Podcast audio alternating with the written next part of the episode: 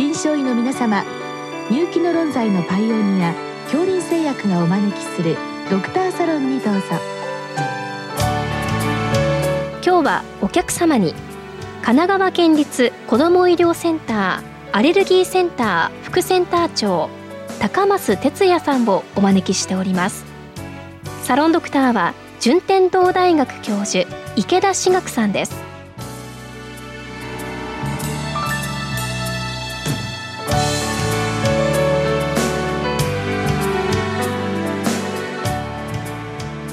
高松先生よろしくお願いいたします。よろしくお願いいたします。本日はですね乳幼児の食物アレルギーについて外来で施行できる実施法と注意点についてというご質問が来ておるんですけれども実際にですね食物アレルギーにおいて経口免疫療法って一体何を指すんでしょうか？はい実はこの経口免疫療法この言葉の意味するところが難しいんですね。で食物アレルギー診療ガイドラインでどのような定義になっているのかというところから解説していきたいと思うんです。ではこの治療はどういうものなんでしょうか？経口免疫療法はオーラルエミノセラピー OIT といって原因となっている食物を継続的に経口摂取してまずは脱感作状態そして持続的無反応の状態とした上で究極的には耐性獲得を目指す治療なんです。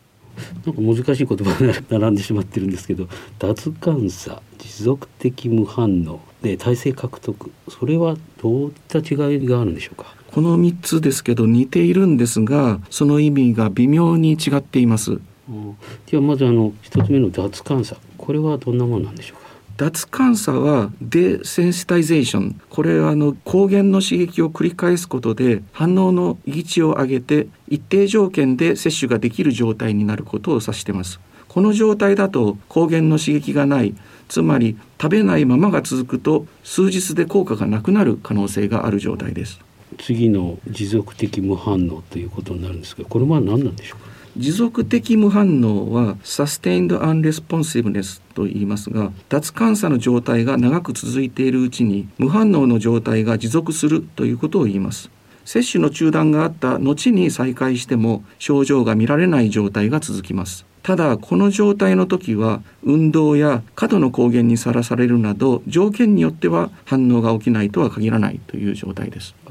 じゃあ一見無反応が続いてるんだけども条件によっては反応してしまうということなんですね、はい、でではその耐性獲得ってこれはどんな状態なんでしょうか？耐性獲得はトレランスといってその食物を食べ続けても食べないままでも症状が出ないとつまりすっかり治ったという状態ということができます。経口免疫療法は最終的にはここを目指しているんだと言えます。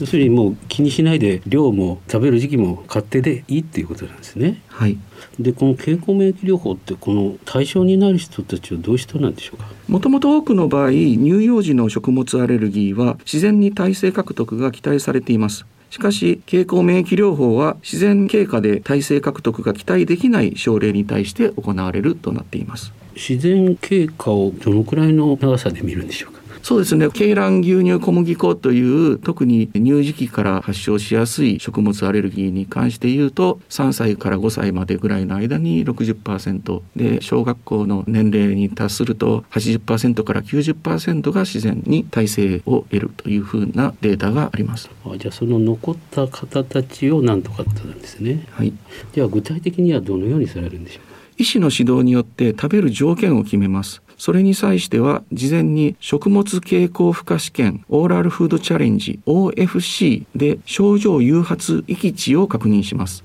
その上で計画的に摂取する量や条件を上げていくという方法をとります。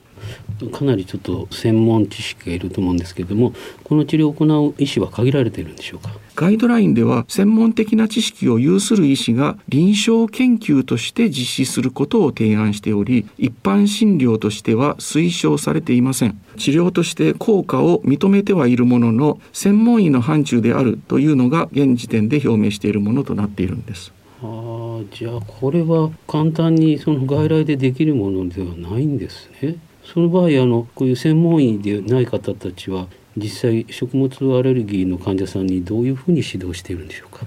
食物アレルギーの治療法としては大きく分けると3つのカテゴリーがあります。すなわち食物除去食事療法免疫療法の3つとなります。じゃあまず一つ一つお聞きしたいんですけどまず食物除去というのはどのような方法なんでしょうか？はいこれは症状が起きる原因となっている食物を食べなければ症状が起きなくて済むことから食べるのを避けようという方針です。過去には除去食療法という表現があり食物除去をすることが食物アレルギーの治療となるという発想で付けられていましたが現在ではそうは考えられていないので除去食療法という言い方は望ましくないとされています。ただこれを行うためには食材の選び方や調理の仕方表示の読み方食事提供者への伝え方などの技術が必要となりますし栄養面での配慮も必要な場面も出てくるわけです。かなり制約が多いですねこれですと。で次に食事療法というのがあるんですけどこれは何なんでしょうか？現時点では安全に食べることができると認められる条件の範囲内で食べることを指します。自由に食べて良いわけではないけれど除去はしていないので言葉としては何と表現するのが良いのか難しいところですがガイドラインでは栄養食事指導という言葉で表現されています。食べてもいいんだけども条件の範囲内で食べるということですね。ではなぜ食事療法という言い方されるんですか？これある意味で傾向しているわけですよね。はい、それは栄養食事指導というとまず一つは食物除去も含まれる表現になってしまいますしまた指導というのは主語が医療者であって食べる本人や提供している家族など周囲の人が主語になる言葉ではありません。本人の立場に立って何をしているのかというと食事療法という言葉になると私は思うんです、うん、そして次が免疫療法ということになるわけですね。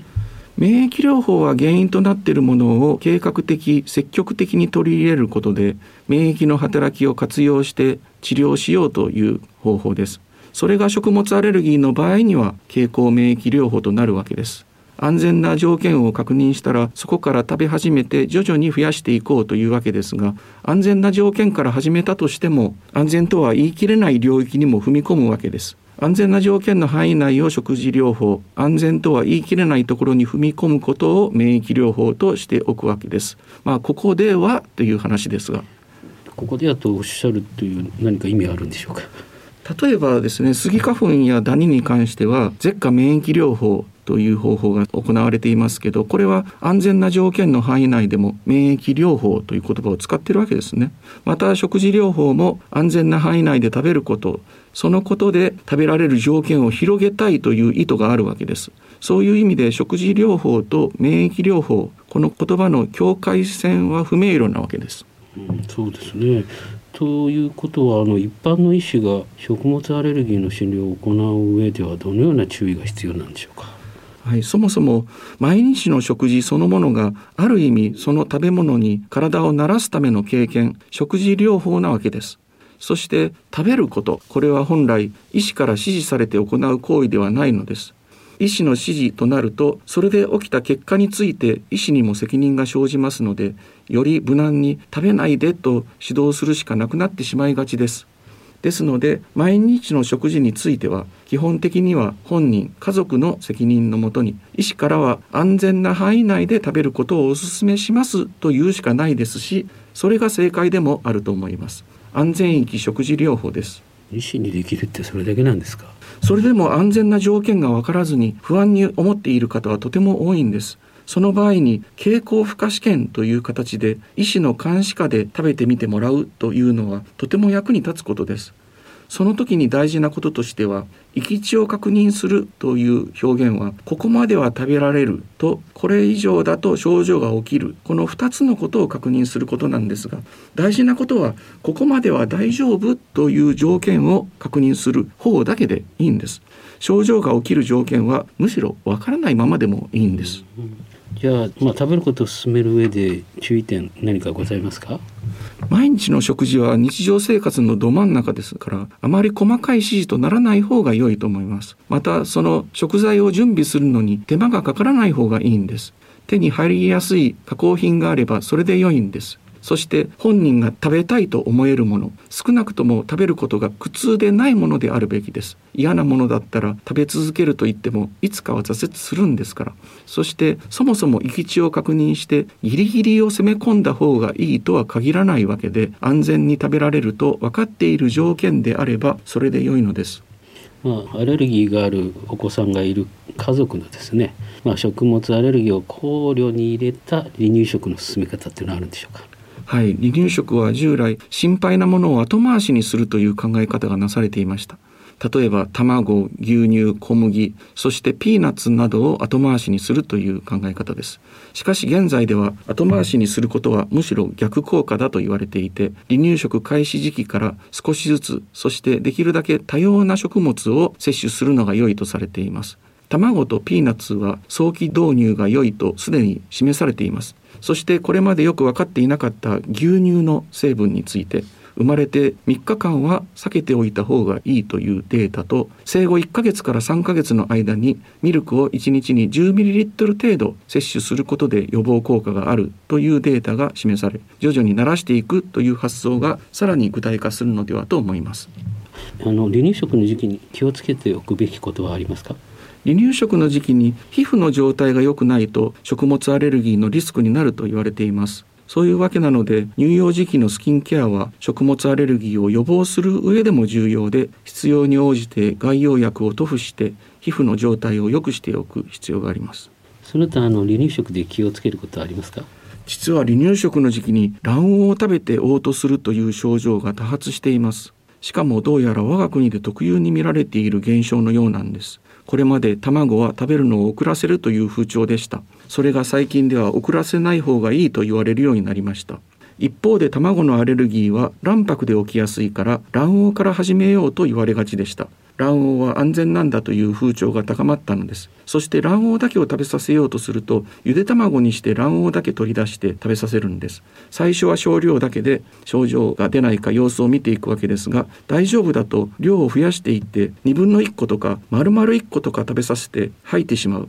これは本当に最近よく起きています。近所で相談しても卵黄ではアレルギー起きないと思いますよと言われたりします。いえいえ卵黄のアレルギーが起こってるんです。そして一度こうなってしまうとごく少量でも吐いてしまう状態になってしまうんです。そもそも離乳食の時期に卵黄1個というのは大人がいきなり卵を10個食べるようなものなわけです。なので卵黄は大丈夫という雰囲気にならないように気をつけたいのです。一旦こうなってしまったら数ヶ月は卵黄を取らないようにするしかなさそうです。実はこのタイプは卵白は食べても大丈夫だったりしています。いやそれはすごいことですね。やはり気をつけておきたいと思います。今日はありがとうございました。どうもありがとうございました。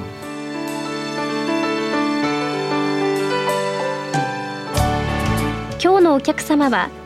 神奈川県立子ども医療センターアレルギーセンター副センター長高増哲也さんサロンドクターは順天堂大学教授池田志学さんでした。それではこれで恐林製薬がお招きしましたドクターサロンを終わります。